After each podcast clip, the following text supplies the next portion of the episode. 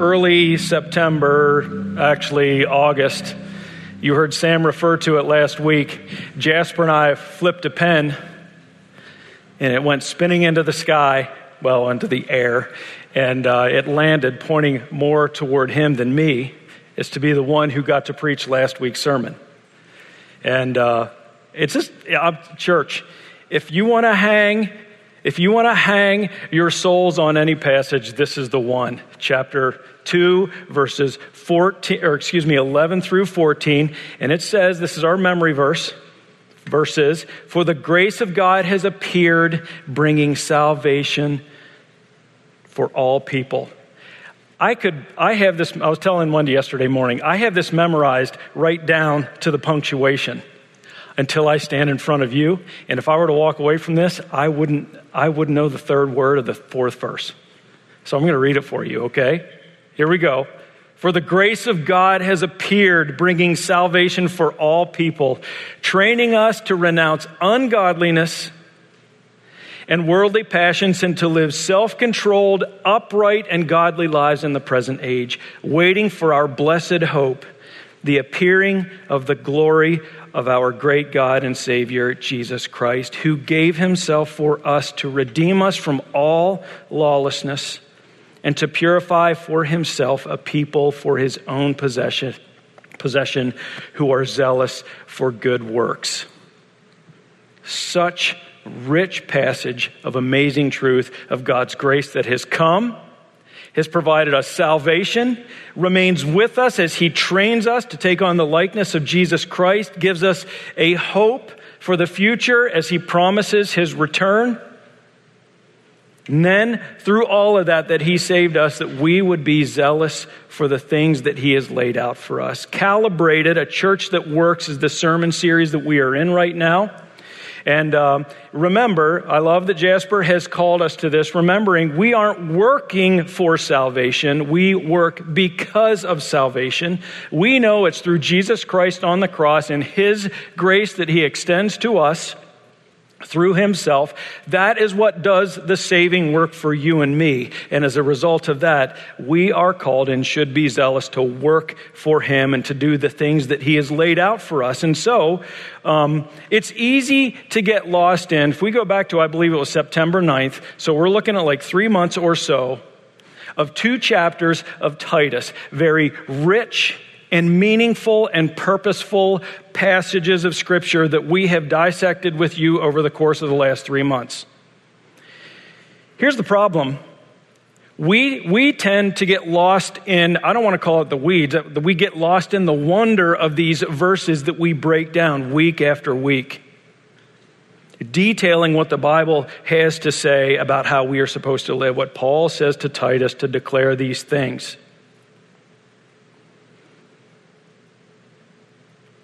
And it's often easy to forget, okay, I get it. I understand I'm supposed to be growing in my relationship with the Lord. I'm supposed to be zealous for good works. Praise God for His grace that has saved me.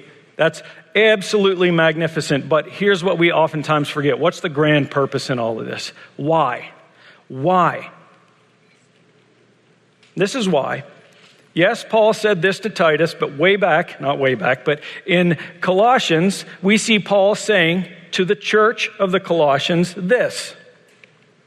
He says, I want you to walk in a manner worthy of the Lord, fully pleasing to Him, bearing fruit in every good work, and increasing in the knowledge of God. What's my purpose? That's the way he stated it to the Colossian church.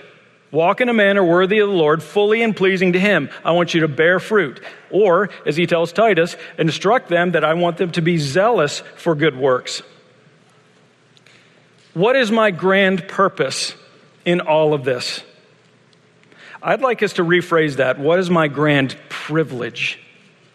Yes, there is a purpose in the way we're supposed to live, but this is what makes it a privilege. He goes on to say in Colossians chapter 1 that God, through Jesus, has qualified you to share in the inheritance of the saints in light. Jesus Christ has qualified you to share in the inheritance of the saints in the light, in light. And this is what he has done. He has delivered us from the domain of darkness He has taken us from that dank, nasty dungeon cell with these chains and shackles on us, and He has transferred us to the kingdom of His Son, Jesus Christ, in whom we have redemption and the forgiveness of sins.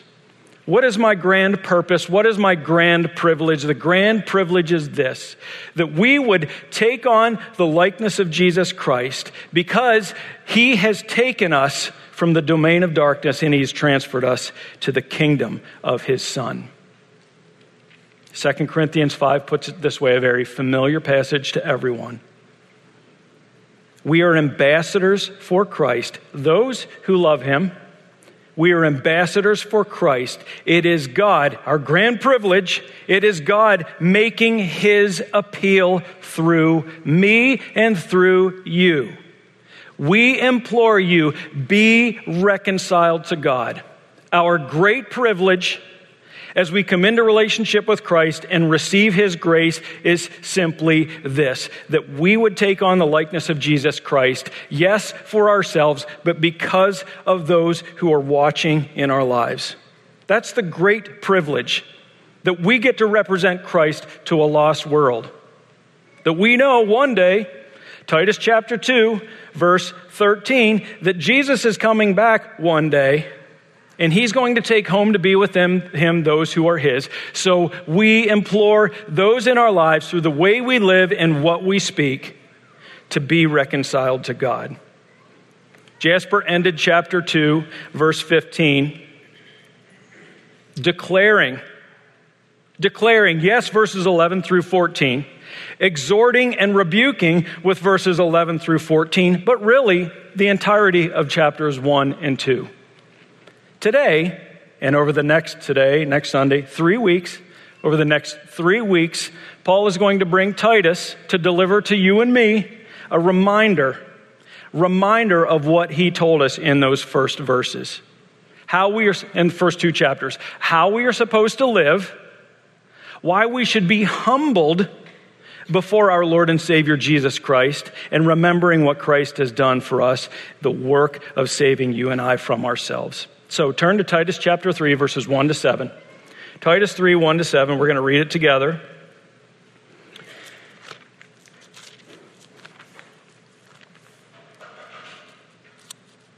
You there yet? Here's what it says Titus chapter 3, verses 1 to 7. Remind them to be submissive to rulers and authorities, to be obedient, to be ready for every good work to speak evil of no one, to avoid quarreling, to be gentle, and to show perfect courtesy toward all people. For we ourselves were once foolish, disobedient, led astray, slaves to various passions and pleasures, passing our days in malice and envy, hated by others and hating one another. But when the goodness and loving kindness of God our Savior appeared, He saved us, not because of works done by us in righteousness, but according to His own mercy, by the washing of regeneration and renewal of the Holy Spirit, whom He poured out on us richly through Jesus Christ our Savior, so that being justified by His grace, we might become heirs according to the hope of eternal life. Remind them. First two words of chapter 3 remind them. And this is really what it means it means keep reminding them. Keep reminding them. Titus chapter 2, verse 15, which Jasper ended with last week, says, Paul says to Titus, declare these things, exhort and rebuke with all authority and let no one disregard you. Which is, which is harder? Now think about this. Hey, I, I, get, I get the privilege today of beginning three weeks of reminders, reminders. Jasper last night, or last week was brought to a place where he's, he's being told, you need to declare to the church, you need to exhort and you need to rebuke and don't let them disregard you. So which is the easier one to do? I don't know about you, but like I'm much more at peace about I'm much more at peace about bringing the reminder let Jasper all the declaring. It's not easy to declare. Look at, think of it from this perspective. You're in a relationship with someone, let's say it's your spouse, or your parent, or your child, or a friend in Christ. What's easier for you to do? Rebuke or to forgive? I personally would rather forgive someone for doing a wrong to me than it would be for me to come and rebuke them. But here's what the passage says chapter, chapter 2, verse 15. We're supposed to do this. I'm bringing the reminder, and one of the great fears for the person that sits, stands in front of you is not, not that you would necessarily disregard us as individuals who are declaring the truth. It's that you would disregard the truth that we are actually declaring. Because we know there are those that come into our presence, they listen to the word, they feel good about it, and they go home and they live contrary to what the word of God has to say. Our great fear is that there would be people in our sanctuary every Sunday morning that would listen to the word and then disregard it. It's my hope and prayer as Jasper and I and Bjorn and others that stand behind the pulpit, as we declare to you, as we exhort and rebuke, with all authority that's been granted to us by God, that you would not disregard the message that is being declared. Declare, chapter 2, verse 15. Chapter 3, verse 1, remind. Why do we need reminders? Why do you need to be reminded of the things that you're reminded of and about? Well, first, it's simply because we forget. I remember a guy telling me why would I go to church? I can't remember what I heard in church 18 years ago. Well, I can't remember what I had for a meal three weeks ago, but I understand this. The steady and regular diet of food in my life is necessary for me to live. And the same would hold true for sitting under the proclamation of and exposing yourself to the Word of God, is your soul and your spirit will be unhealthy if you don't remember the things that Jesus says. Remember John chapter 14, very beginning, he says this, let not your hearts be troubled. In John chapter 16, verse 33, these are Jesus' final final words before he goes to the cross. He said, I have said these things to you, so remember the things that I have said to you, that in me you can have peace. In me you will have peace. In this world, you will have trouble, you will have tribulation. So remember this the moments that trouble and tribulation, this is a reminder from Jesus to you. When you have trouble, when you have tribulation, understand this. You can take heart because Jesus, through the cross, has overcome the world. And He is in you. Overcome the world. We need reminders because we forget amazing truths like that. Second, because of the domain of darkness. Here we are. Jesus has transferred you, if you've come into relationship with Him, into the kingdom of His Son. But in the back of your mind is always this reminder of what the domain of darkness has for you. The weakness of our flesh is still drawn to that. That's why we need reminders. Weakness of our flesh is still drawn to that. And the enemy is fully aware of the weakness of our flesh, and he wants you to remember some of the, some of the captivating things about the, dark, the domain of darkness. This speaks to the, the importance of fellowship with others, people in our lives, to remind us often how we're supposed to live and how we are supposed to turn from those things. Third is the grand purpose. We forget Domain of darkness is always lurking, but here's a third reason for why we need reminders. It's because of the grand purpose is always at stake. Our great privilege is always at stake. Imagine now if the guys that stand behind this pulpit were to get up and they would start declaring the truths of this scripture and our lives did not match what we proclaim. Our great privilege is the declaration, your great privilege to those in your life who need to hear of Jesus is the great privilege is the declaration of the truth. That is the message. If you, if your platform and my platform, the way we live, does not support the message we declare, then the message means nothing to those who are listening. Because they're hearing you preach and speak a truth yet your life is not declaring what you believe, no one's going to listen. No one's going to listen. That's why we need to be reminded the grand purpose is always at stake.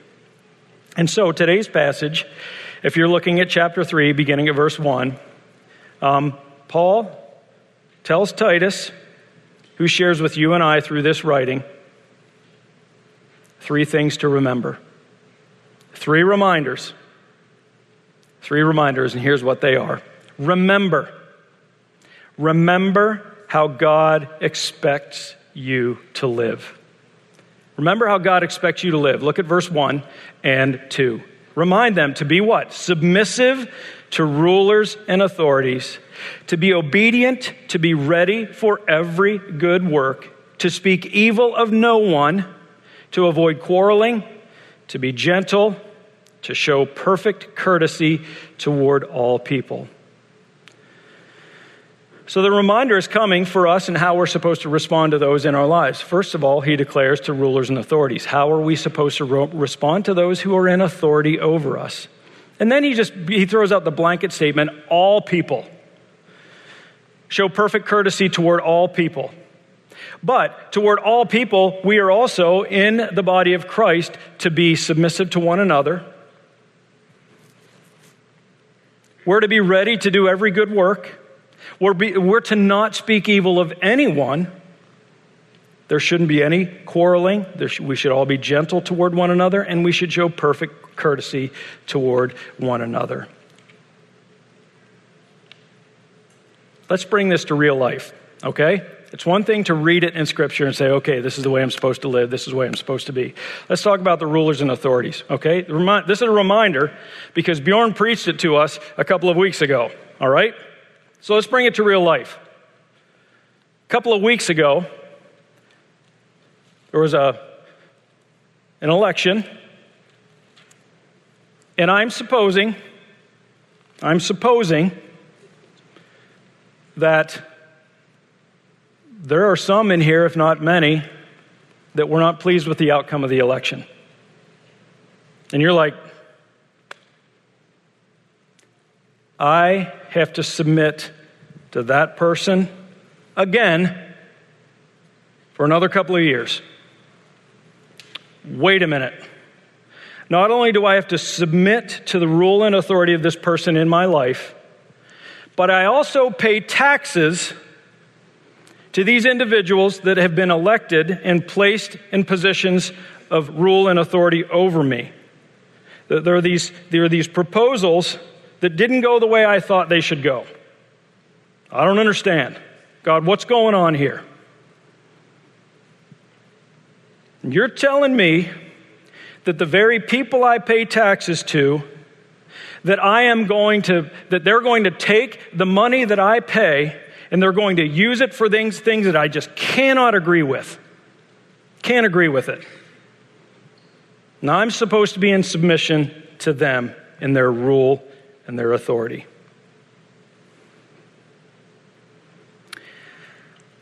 The hard answer is yes.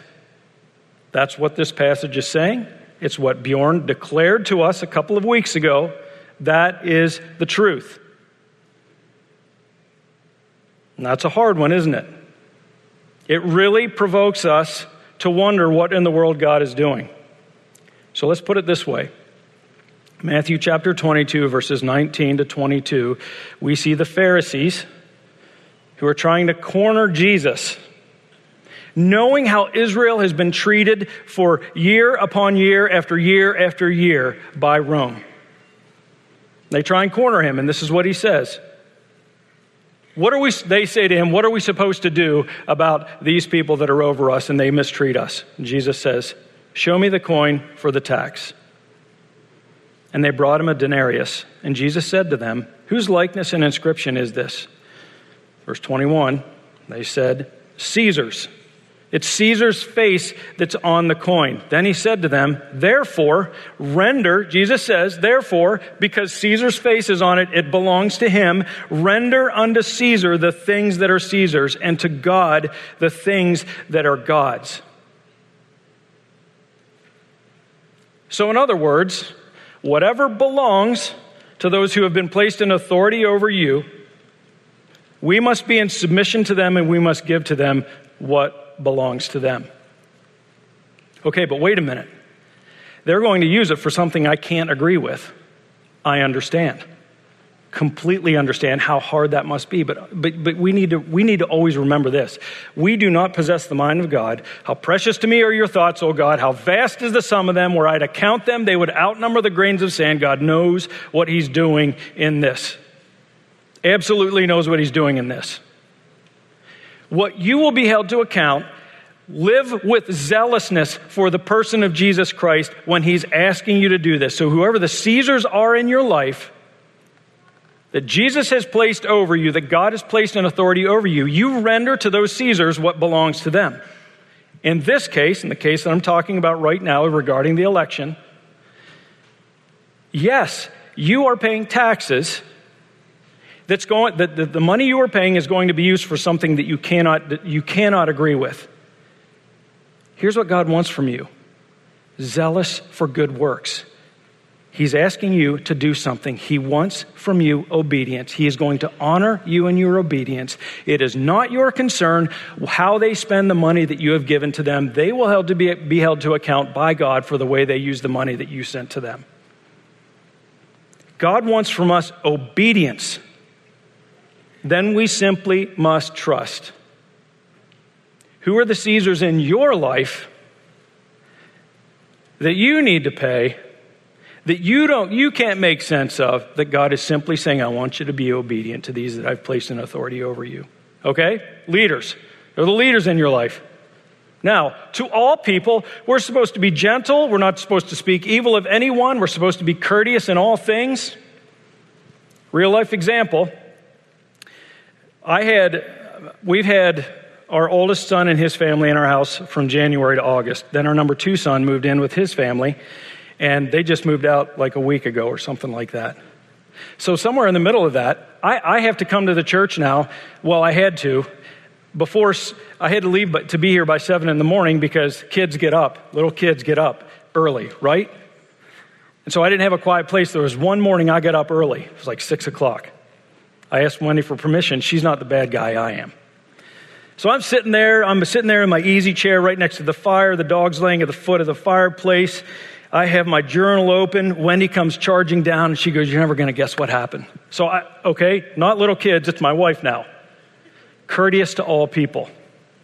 If I keep using myself as an example in our marriage, you're going to think I am just terrible to live with. She sits down on the couch right across from me and she says, You know what, you know what happened the other day? I received a card. She's a substitute teacher. I received a card from parents through a child that I substitute taught for. And the things that he brought home and the things he said about our substitute teacher provoked them to give a card to me. And I'm like, awesome. Uh, really, it was awesome. But guess what she wanted to do? She wanted to tell me about that entire day. And I'm sitting there with my journal open, ready to take care of my business with the Lord. And you're not going to be able to see this, but this is all I did. I had my reading glasses on, and I raised my right eyebrow like a half a millimeter. Now, 20 years ago, it would have been a little more aggressive than that, half a millimeter. But here's what I declared to my wife You don't matter right now.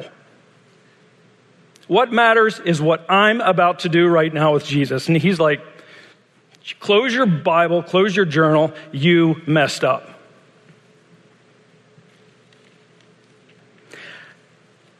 I am told towards all people, in particular my wife, to be gentle and courteous, to place her needs before my own, and I failed. So, what I declare the love that I have for my wife was not expressed. So, the word, the truth, was not held up by my platform. Why do we do what we do for the sake of Jesus? It's because our platform matters. We have to be reminded. You have to live this way with those that God has placed in authority over you, and you have to live this way with those that God has placed in your life. Why? Because of what He has done for us, rescuing us from the domain of darkness. It's hard, isn't it? Those first couple of verses are hard. I need to be this way toward those people. Here's why. Here's why. We're coming to the second reminder. Here's why. It's because of this. It's that we think more highly of ourselves than we should. And so God, through the pen of Paul to Titus, to me, to you, through the Word of God right now says this. This is the second reminder. Remember how you used to live. Man, it's real easy to point a finger at those who are in rule, who are in authority over us. It's easy to point a finger at those in our lives that don't treat us the way we think we should be treated. It's easy to point the finger until we remember we have no business thinking that highly of ourselves. We often forget what it would be like to live without the person of Jesus. And he says this For we ourselves, look, this is us, this is you and me. For we ourselves were once, we were once foolish, disobedient, led astray, slaves to various passions and pleasures, passing our days in malice and envy, hated by others, and hating one another. That's a solid description of what the domain of darkness looks like. You know, my temptation in that moment when I read that is like, I really want to make the domain of darkness even darker than it really is. Well, well, verse 3 does a pretty solid job, a really awesome job, actually, a spectacular job of declaring this is what the domain of darkness looks like. So, so imagine right now you don't have the person of Jesus Christ in your life, and then you live in all of the foolishness and disobedience and, and going after your passions and pleasures, what that produces in your life darkness, darkness. Romans chapter 1. This is, this is the darkness of life without Christ. For those who don't see fit to acknowledge God, He gives them up to a debased mind, a depraved mind to do what ought not be done. They are filled with, people that do this are filled with all manner of unrighteousness, evil, covetousness, malice. They're full of envy, murder, strife, deceit, maliciousness. They are gossips, slanderers, haters of God, insolent, haughty, boastful, inventors of evil, disobedient to parents, foolish, faithless, heartless, ruthless.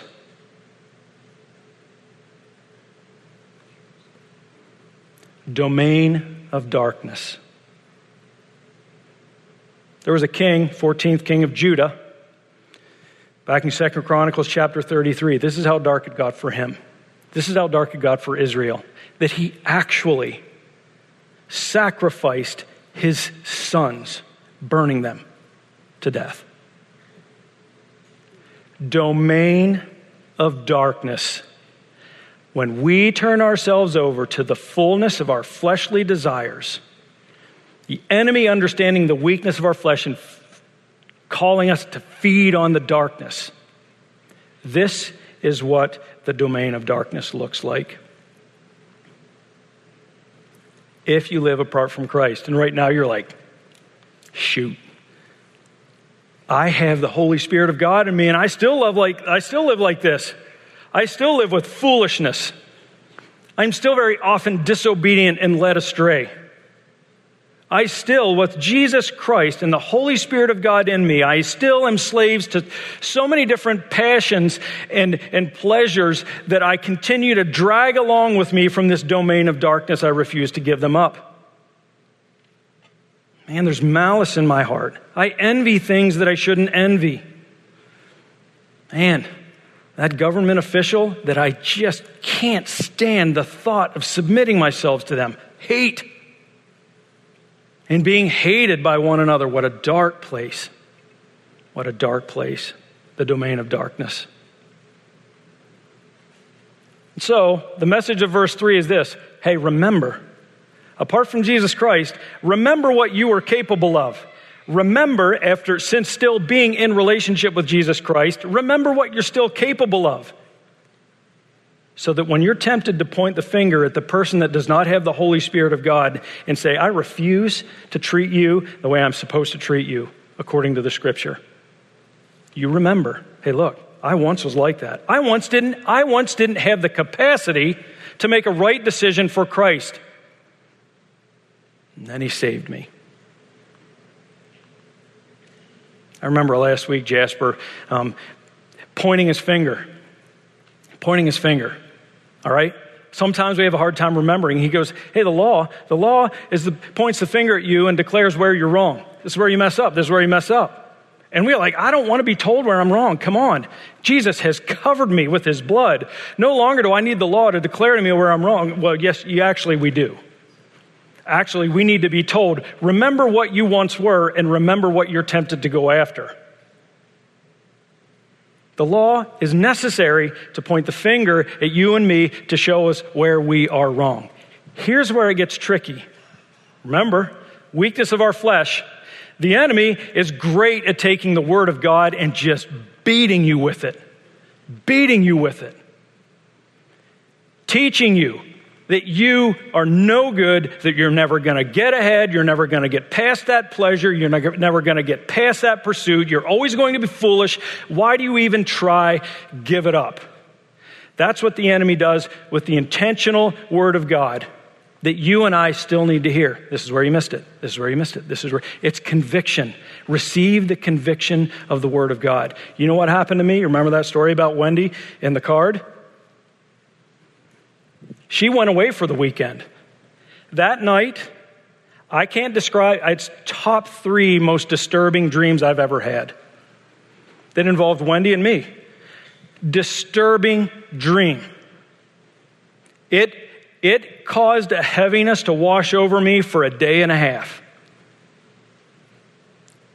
And someone in my small group said to me, Well, what did you do?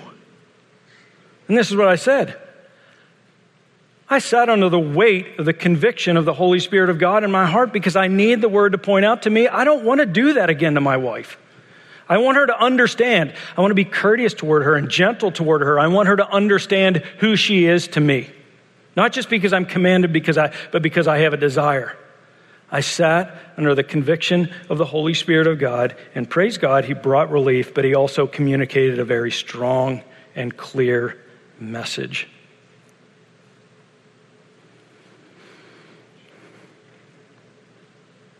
Remember, be humbled as the truth declares to you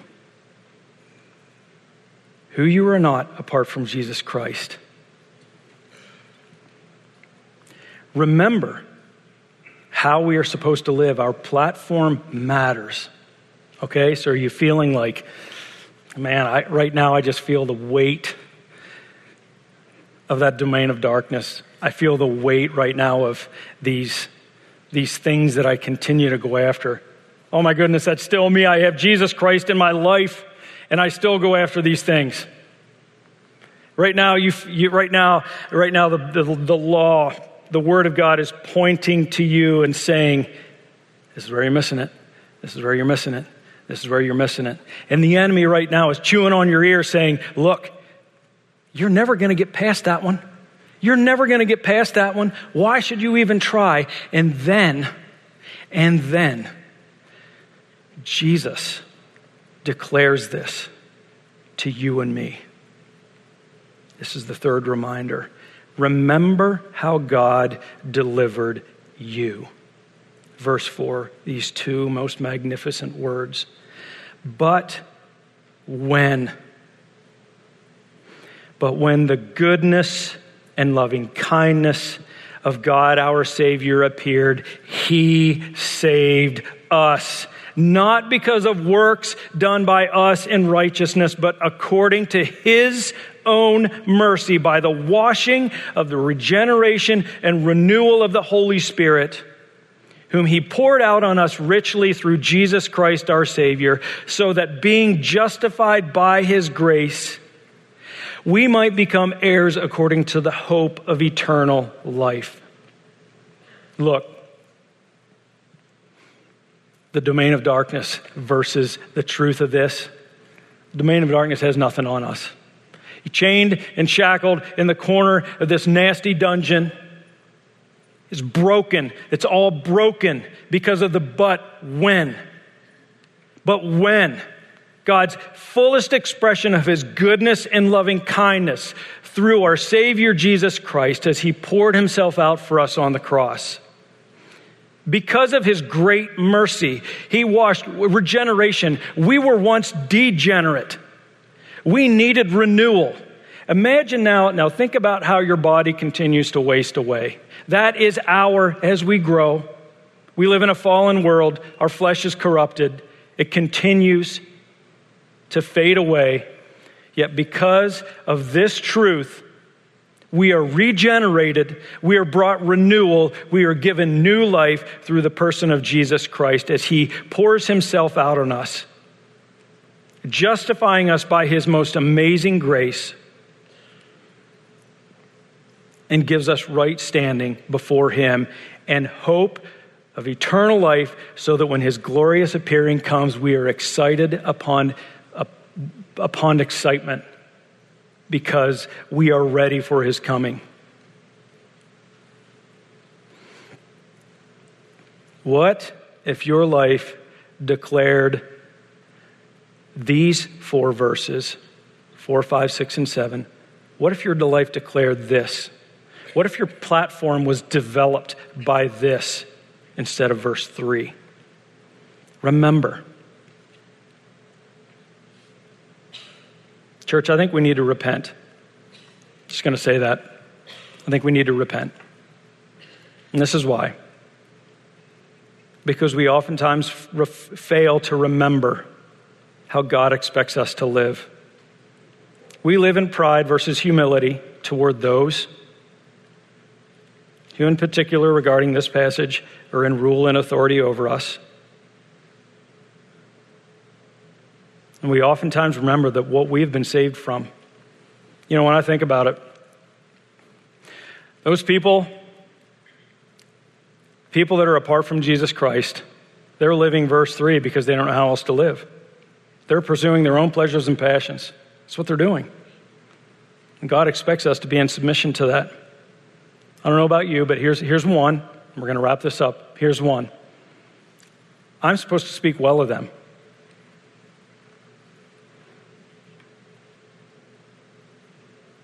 I'm not supposed to speak evil. I'm supposed to show perfect courtesy, I'm supposed to be obedient. Speaking evil of, I will confess in front of you right now, I have said not so nice things about those who are in authority over me that I don't agree with. Matter of fact, if you can put it in these terms, I have even laughed at videos that express their foolishness.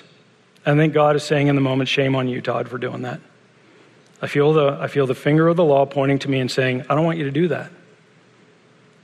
I don't want you to do that because that makes you just like the world, and I'm not asking you to be like the world, I'm asking you to be like me.